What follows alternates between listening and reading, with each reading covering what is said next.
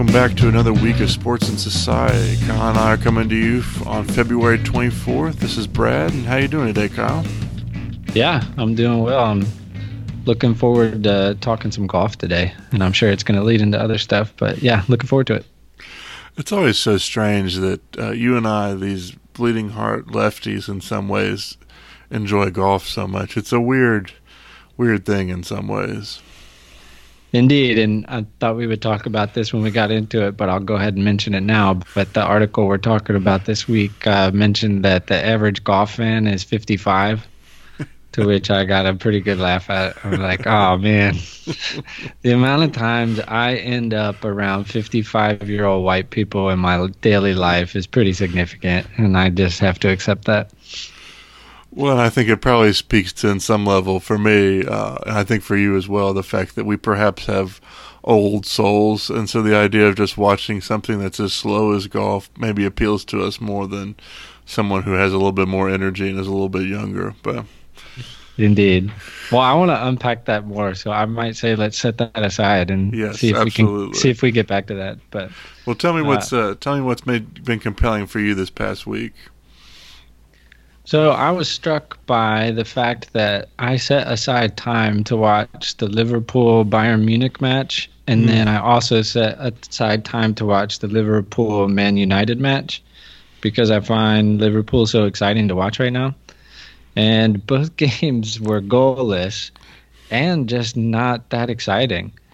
And I, I, was compelled by the fact that I did that in the first place, that I took that time out and set a time that set aside that time. But I was also struck by just how boring the games were ultimately. Um, I can't say that fully. I mean, I enjoyed watching both games, but it was one of those things of what was enjoyable was to watch the defense. And that's not as exciting as watching really cool goals, I suppose. No, it's not. um, yeah. But uh, it's but, still, I mean, like, uh, you know, Alisson made a save in that Liverpool Man United game that was just breathtaking.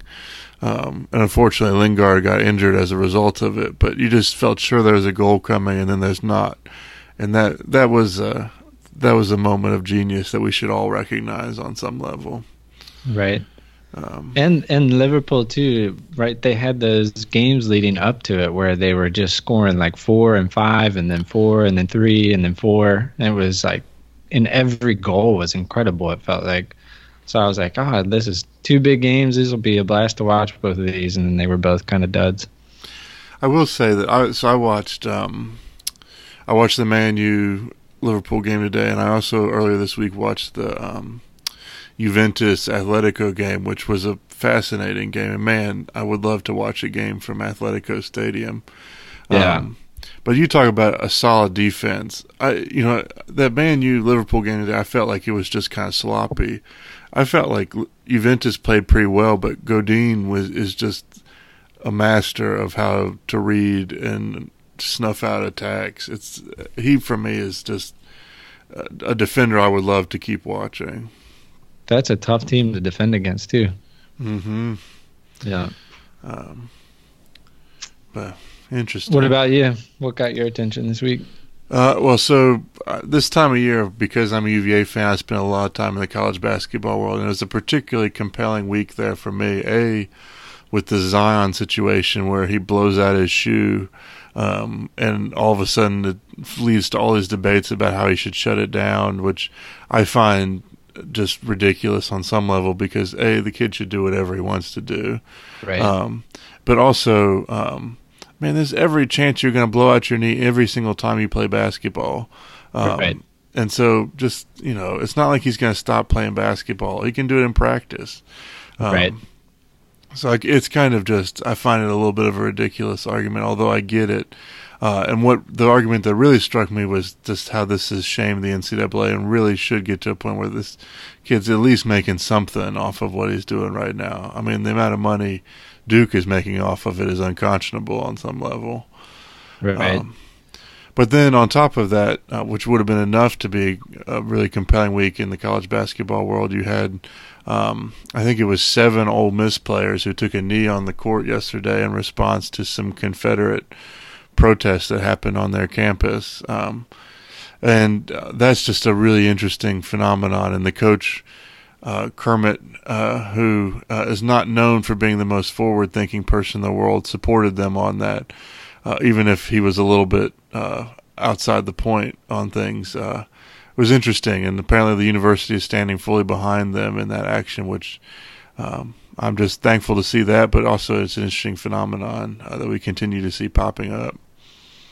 Wow, I missed that story completely. I haven't caught up on this at all, but yeah.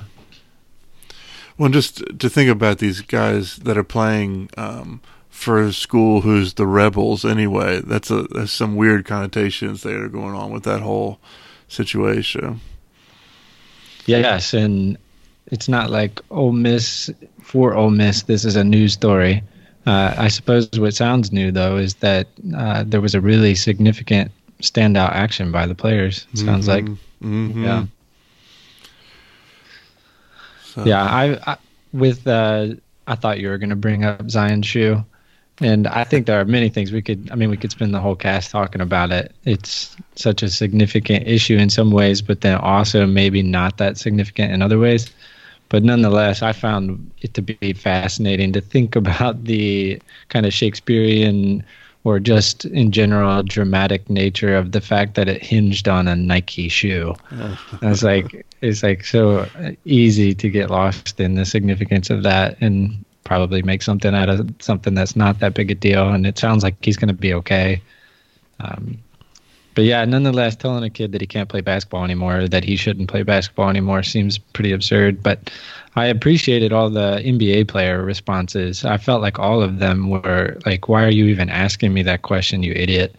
Like the only people that would tell him what to do are pundits like Stephen A. Smith that live off clickbait. All the other players were like, "He can do whatever he wants. He can, it's his life." Yeah, it's uh, it's. I find this story so compelling, perhaps because of the layers to it. So there's the whole like NCAA layer to it. There's the whole like game layer to it, where UNC came out and just destroyed yep. Duke the rest of the game, and then there's also the shoe culture layer to it. And so it was hilarious to me to hear Nike saying, you know, we're going to investigate what could have happened here. I'm like, I can tell you what happened. Like this once in a lifetime athlete put so much force on your shoe that was not designed to handle it because right. we've never seen anybody that can do what he can do. Right. Like, there's nothing wrong with the shoe. It's just, you know. Yeah, that that's also a fascinating element, isn't it? Is that like the pure athleticism of Zion Williamson yeah. is the culprit here, which is fascinating. Oh my. Well, we could go on and on, but let's get into our story for this week. Right. So we're doing an article with the title 50 Seconds for a One Foot one foot putt is slow play killing golf, and it's by Anya Alvarez, who's actually a former player. But do you want to talk a little bit about what's in the article? Yeah. So first off, we should say that we probably won't do Guardian articles every week, but uh, we do lean left, and that's a great news source. So um, anyway, um, but yeah. Also, before we get too deep into it, wanted to give a big shout out to um, Anya Alvarez for an article she wrote on Derrick Rose about how he didn't overcome his rape allegations. Um, so just if it was back in November, highly encourage anybody who's not read it to check out that article. But um, this one kind of came about uh, as JB Holmes, who's uh, one of the top golfers out there, um, won a tournament in which he took, um, I think it was something like three minutes to do a 50 foot putt and then 50 more seconds to do a one foot putt afterwards. At which case, the players kind of went into an uproar. Most fans were not pleased with it, and yet there was no penalty uh, put upon him, even though um, there are clear guidelines that would allow the PGA Tour to put a penalty on him. Um, and so they're playing, you know, five and a half round, uh, five and a half hour rounds, which is 60 minutes beyond suggested pace of play. And so the article goes to break down how this is not an isolated situation, and yet there's almost no repercussions to it, and yet um, it continues to be a drain on the sport, as uh, Kyle mentioned earlier. It's an old audience for the sport, and so there's a big concern that without speeding things up, you're going to lose the capacity to bring in new folks. So very similar to baseball in some ways, except golf seems even more recalcitrant in their attempt to avoid trying to deal with it. Um, so all this raises interesting questions in my mind about money, about what the role of sports in as an entertainment industry is, and all kinds of other things. But what uh, what kind of stuck out to you, Kyle? I agree. I have all questions that are certainly about what makes sports compelling in the first place, like at the super zoomed out level. But then, like you, I think it's fascinating to think that that why this is an issue, or the reason it becomes an issue, is when the fans stop watching, and why that is an issue is because it costs sponsorship money. And I guess, you know, one of my early questions is, does the PGA Tour truly care about this? Mm-hmm. And or does NBC or Golf Channel or Fox, whoever is hosting a golf tournament, really care about this? And I don't know the answer to that, to be honest. I I feel like whenever this issue comes up, the PGA Tour says something very middle of the road, pretty boring in response of like, yeah, speed of play is important and it's something we take into consideration, but I feel like the only people I ever really hear upset about this with any power are a handful of players. But I also don't think it's ubiquitous amongst the PGA Tour of players to speak out about this. Than that, I can only cite a handful of examples of where I've heard players really speak out adamantly about this. But I feel like a lot of the other ones just kind of say mum on it. And so I think my initial question is do, do the sponsors truly care? Do the networks truly care? Does the PGA truly care? Because I don't see much evidence that they do. So I wonder if this is even a problem in their line of sight.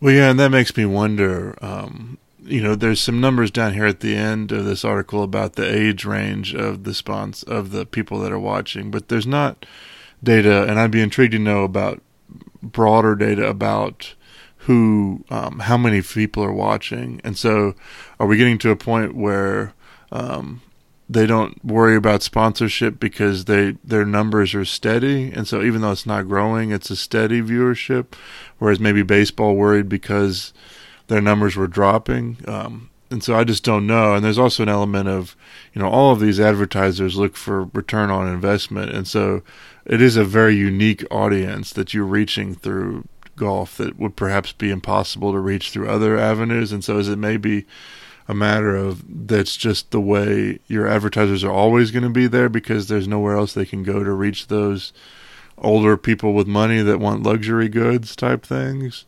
Um, I don't know.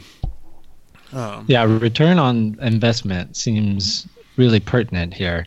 I can imagine that the because the average age is over 55 and I'm pretty confident in saying it's an audience of means. If you're watching golf, it's probably because you play golf to some extent for the most, like for the average viewer. And if you play golf, you're probably pretty wealthy and are, are capable of affording a lot of those absurd things that are advertised during a golf tournament. So I think return on investment is probably uh, an important piece here. And the other thing is, I just I am ignorant of uh, so much of the marketing of sports and how it all truly plays out uh, at a business level. But is it not true that a longer broadcast just brings in more money? Uh, to some extent, especially if you're thinking about it through the lens of return on investment, it's just mm-hmm. more time of those wealthy eyes on the television. I, I, don't know. So there's part of me that wonders if the PGA Tour behind the scenes is like, I wish these players would shut up about pace of play because it's making all of us more money. Actually, that's a really interesting question and a good point. And I do wonder too. I mean, it, there's an element of drama to it. So when JB Holmes is taking, you know, 90 or 50 seconds over this one foot putt, like how are the how is the TV channel allowed to ramp things up and make us interested in that comment. I mean, I compare it to, you know, uh, LSU played um, Tennessee yesterday, and the end of the game was just ruined because the refs kept going to check every single freaking call, um, and the announcers were calling them out on it, like, "Hey, this is ridiculous." Um, and I don't. There's no none of that calling out happening by the announcers on golf on these golf broadcasts, and so I'm wondering if that's uh, playing into it too. Is that the announcers haven't brought that into the public will? Like, there's no Jay Bilas of golf that's saying, "Hey, this is ridiculous that they're acting this way." That's a great point. There are so few disruptors in the world of golf commentating, and I, I think Johnny Miller was to some extent, but not in the way that you and I would approve of. But he he didn't fit the mold. But someone like Jim Nantz is I, I have never heard him say a negative thing about one golfer ever, or about the PGA Tour, or about a sponsor, or about a golf course. I mean, nothing comes across as critical in any way. And it also makes me think about, and this is kind of getting into the minutia of it, but I think Nick Faldo is phenomenal. Actually, hmm. I think he is a really, really good commentator, and I also think he's just pleasant to listen to. And so I wonder what role he has to play in this, which, like I said, is a small issue, but because I think he's so good at it, and because also with Jim Nantz, I think he has a role to play here in that he's so well known and people seem to like him so much, and he is the voice of golf in America, and people seem to love him, especially that age range that we're talking about. That's a great point. When I think golf is particularly good, I mean, I know you listen to your sports on mute most of the time, but I find golf commentators to be among the best of all the commentators in terms of their just being pleasant to listen to. And so maybe there's an element of that too that takes away some of the urgency because, you know, you're listening to Notah Begay or Nick Faldo or somebody else who's just got a pleasant voice and they're talking calmly and quietly about something. It's not the same frustration that you might feel if there was some uh, anxiety built up in you about having this happen quickly. Indeed, one of my absolute favorite things to listen to is BBC golf commentating. It's so pleasant. yeah. Um, I do think it, there's a fascinating conundrum here in terms of the like if we look at the reason that JB Holmes is taking all this time and Jordan Spieth same way is taking all this time is because there's massive amounts at stake here now. Like yeah. in this in a way that there wasn't 20 years ago in golf. The number of amount of money you stand to lose on a missed putt is so much more. Uh, yeah. And so you've got this thing where now the there's more money in golf, and so it's slowing the game down. But there's a risk if the game slows too much that you lose some of the money that's involved in it. And it's a like the money is to blame for that. Uh, it's I just find it a fascinating um, little juxtaposition of the two.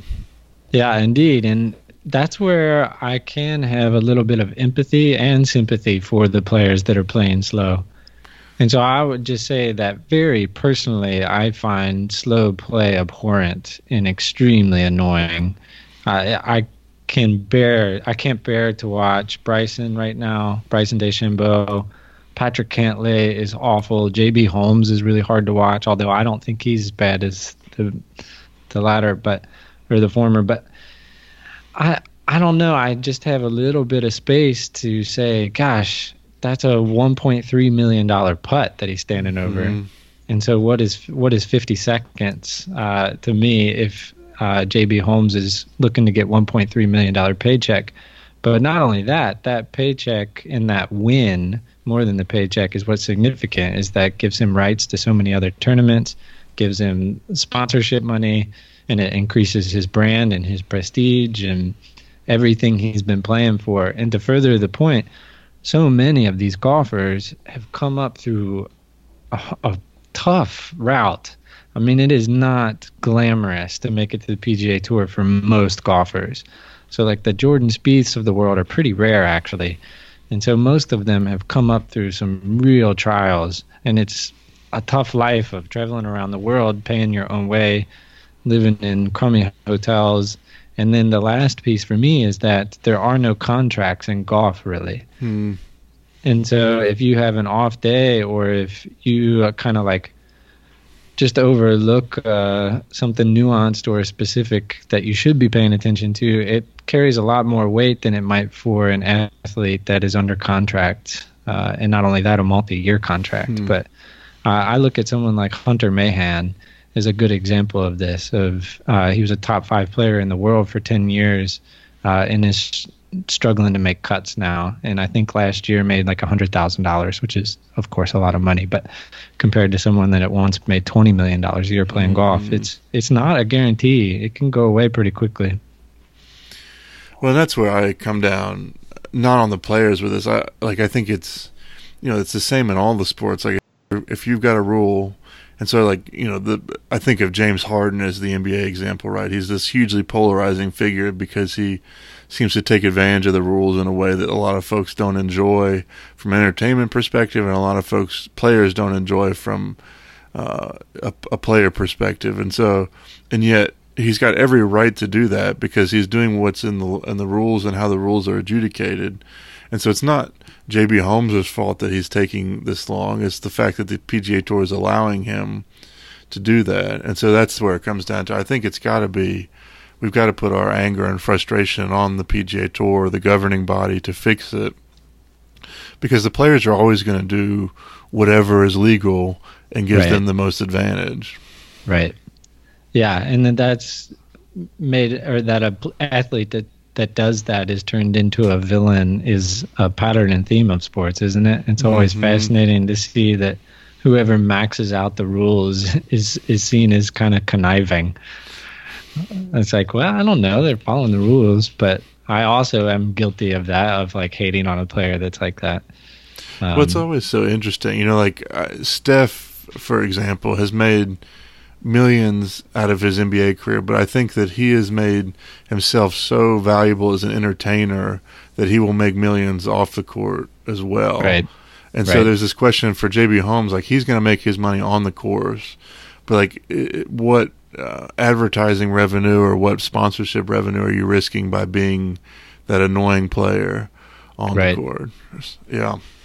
And that brings up two other things for me of uh, One is that I think, in addition to simply following the rules, or at least not uh, being forced to follow a rule like JB Holmes was, is that JB Holmes wasn't the only one out there doing that. Mm-hmm. There were probably 50 other golfers in the field that were doing that, but they just weren't on television because they didn't play as well.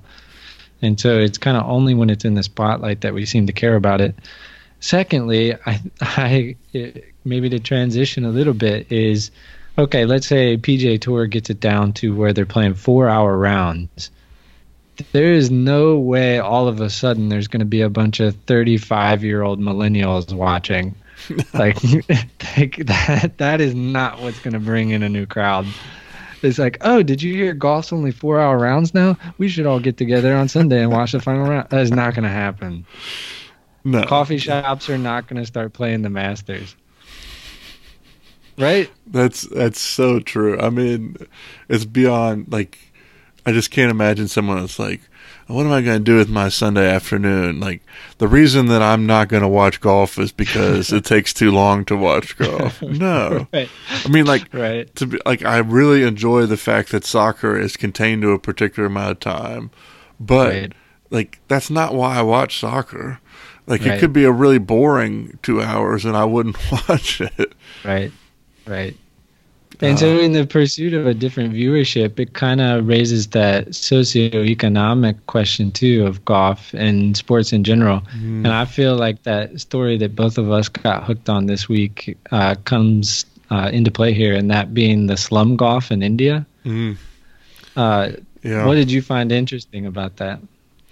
Well, a my first reaction is, man, that'd be so annoying if I lived in that house and there were golf balls hitting my house in right. the slum. But uh, my second reaction was I just love the fact that these folks have taken a game and democratized it and made it their right. their own way of doing it, and it doesn't have to be the same way. And I think the same way about you know speed golf. You know, mm-hmm. 2020 cricket. There are all kinds of ways that people have democratized games to make them better. Right. Um, so yeah, I, I loved it. Just loved that article. Yeah, and it it paired uh, my interest with the round that Wesley Bryan played last year, or maybe it was two years ago. I don't know if you remember this, but Wesley Bryan was first off in one of the last tournaments of the season, and he knew he wasn't going to make it into the FedEx Cup. Hmm. And uh, it was an odd number in the field, so he was playing by himself, and he played 18 holes in an hour and a half and shot 69, uh, which was like the fourth lowest round of the day. It was really tough conditions.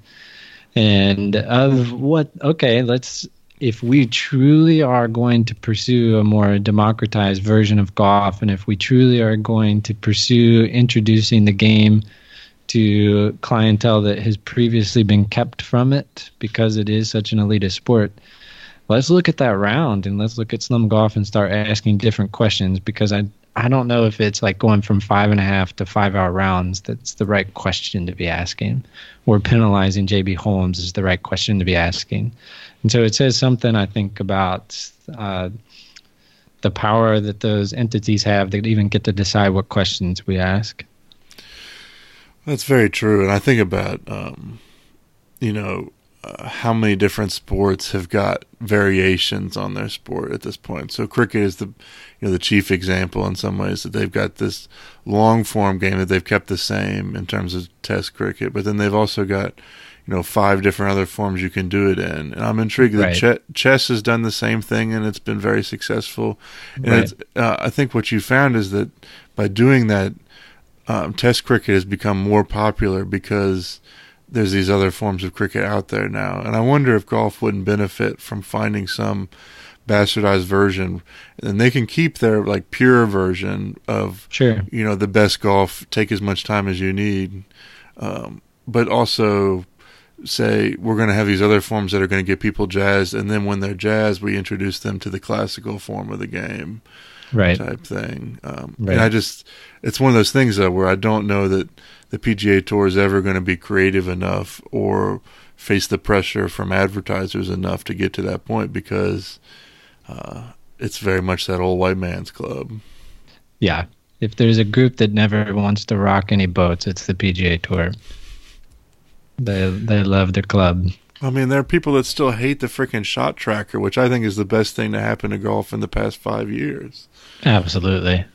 Absolutely. That's so much more enjoyable even though I hate Fox, I have to give them a little bit of credit here for pushing that on to the other networks of having to catch up. But I would love for Fox to go away in all its forms. But they were they do deserve a little bit of credit of bringing that in.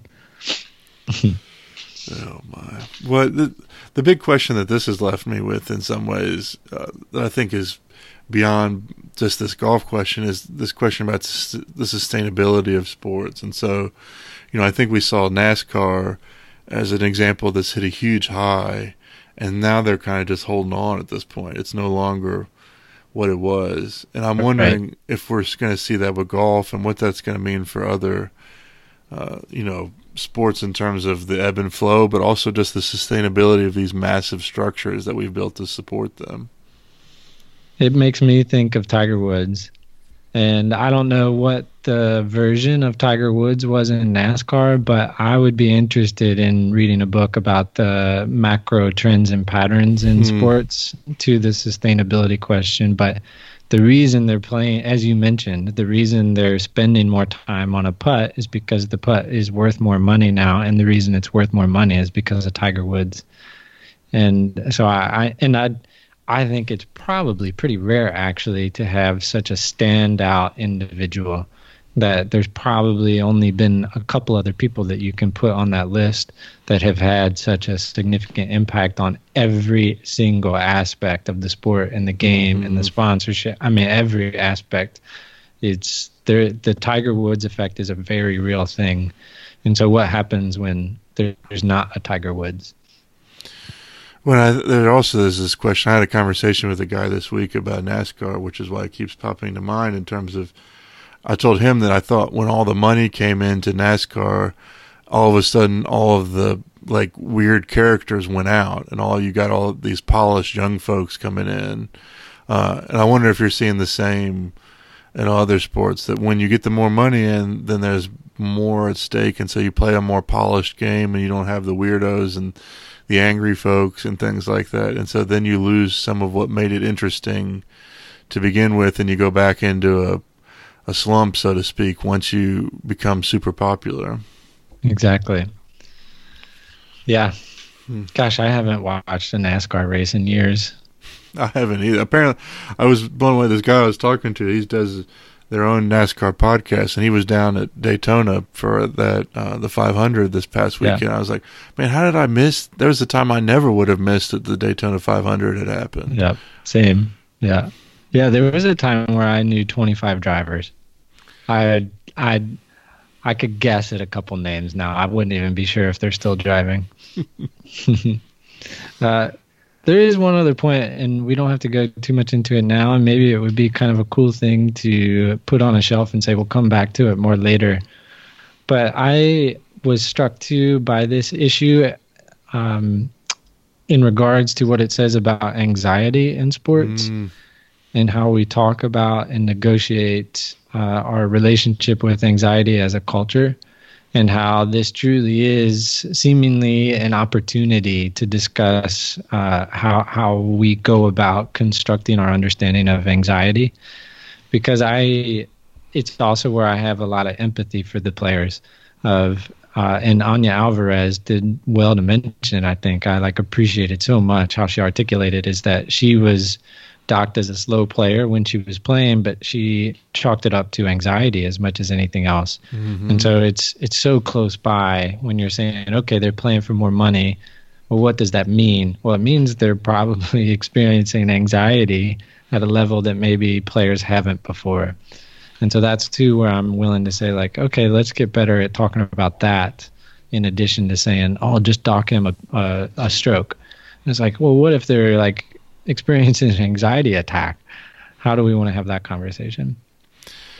Well, yeah, and I think that goes even bigger into the mental health question in sports altogether. That the amount of pressure we put on these athletes is it. How does anybody stay as a healthy individual in that space? Um, right. And whether it's anxiety or depression or, you know, all kinds of situations, addiction to different things, it, it seems to lead to a lot of unhealthy outcomes and what can we do and how have people mitigated that situation is one that I would love to spend more time on. Yeah, and it seems like the vernacular, especially in golf, has always been tied to toxic masculinity. Mm. Of like, it's all about who can toughen up today and like push through. And it's like, hold up, that is a pretty cheap understanding of how anxiety works. Thanks, Johnny Miller. It's also like if I wanted to get in a fight with an athlete from one professional tour or one professional uh, institution, it would be a golfer. Uh, let's be clear here. Fair enough. Fair enough. This is not the toughest of sports, okay? Yeah, yeah. Oh no, it's raining and I have to go practice today. Oh damn. oh, I love hating on golfers for being wimps. oh, well, well, what are you paying attention to this coming week? So I'm really intrigued. Um, you know, we're getting to the crunch time for both college and NBA basketball, and the Lakers are just a disaster right now. And you know, I'm not a huge LeBron fan. I have questions about his leadership for a long time, but this is um, perhaps the biggest leadership challenge he's ever faced, and his body language has looked terrible. Um, and he's been playing really bad defense, which he doesn't seem to be being held accountable for. Uh, and so I'm just really intrigued to see how this question of his leadership goes over the next week, two weeks, three weeks, because he did some pretty poor leadership around the trade deadline in terms of throwing his whole team under the bus to try and get AD and now he's trying to rebuild, but I don't know that he can do it. And he's the way he's done it thus far doesn't seem particularly promising. So uh, I'm just uh, I'm intrigued to follow that train, and I know I'm buying into ESPN's narrative here. Um, but I just don't care what Stephen A. Smith has. I'm going to listen to Jalen Rose and move on. Right. I love Jalen. He's so great. He is amazing. I can't help but think that LeBron is transitioning to the next phase of his career. And I can't help but think that he is almost over basketball, the actual playing of it. I, I just can't admit, I mean, that looking at those statistics of how many minutes he's played as compared to so many other players, and you think the fact that he's done it under the the largest and most encompassing spotlight uh, since Michael Jordan. I just can't help but think that he's somewhat over the actual basketball of it And I guess my evidence is his reaching out into communities, but also reaching out into so many other businesses. He's already having conversations about owning a franchise. But what player has ever done that before while they're playing? Uh, and so I can't help but think that a lot of this might be a symptom of just kind of being over it. Although I don't, I think I would frame it differently in my mind. I don't think he's over it as much as he wants to keep adding more things on top. And as we often see, when you try and add more things on top, something slips. Yeah. Um, and I wonder if he may not want to make basketball in the back seat, but it's going to have to be for him to do the other things that he wants to do. And it's going to be really frustrating for him not to be able to keep up with basketball in the same way that he's always been able to, which right. I think is always a frustrating thing. I mean, I don't know if his being bad on defense is an effort thing or he just can't do it anymore. And so that raises all these questions about like what happens when athletes when they can't perform the way they've always been able to or the way they want to. Uh, right. I think that's so difficult. I also think he only cares about the playoffs. Yeah, but I mean, they got to make the playoffs. At the I moment, I, they're I, less than five percent odds that they're going to make the playoffs. So yeah, yep. Uh, anyway, what are you thinking about this week? Well, my uh, alma mater, Samford, plays Florida State in softball today at twelve thirty, hmm. and um, I really do think I'm going to tune into a little bit of the game, uh, partly because uh, a lot of folks are saying that this Florida State softball team is one of the greatest teams ever. Hmm. And I think it is indicative of how the sport has grown. And I get the impression, and I have no statistics or data or anything. It's basically just my having kind of just peripherally peripherally played paid attention to softball over the last several years, but there is an expertise at the college level that looks no different than professional. Hmm. The the expertise that these players are coming to college with uh, in the actual gameplay, and then just um, understanding how to be part of a uh, ball club and the way they present themselves and the way they play the sport is so finely tuned and it's exceptional and it's really really fun to watch for me.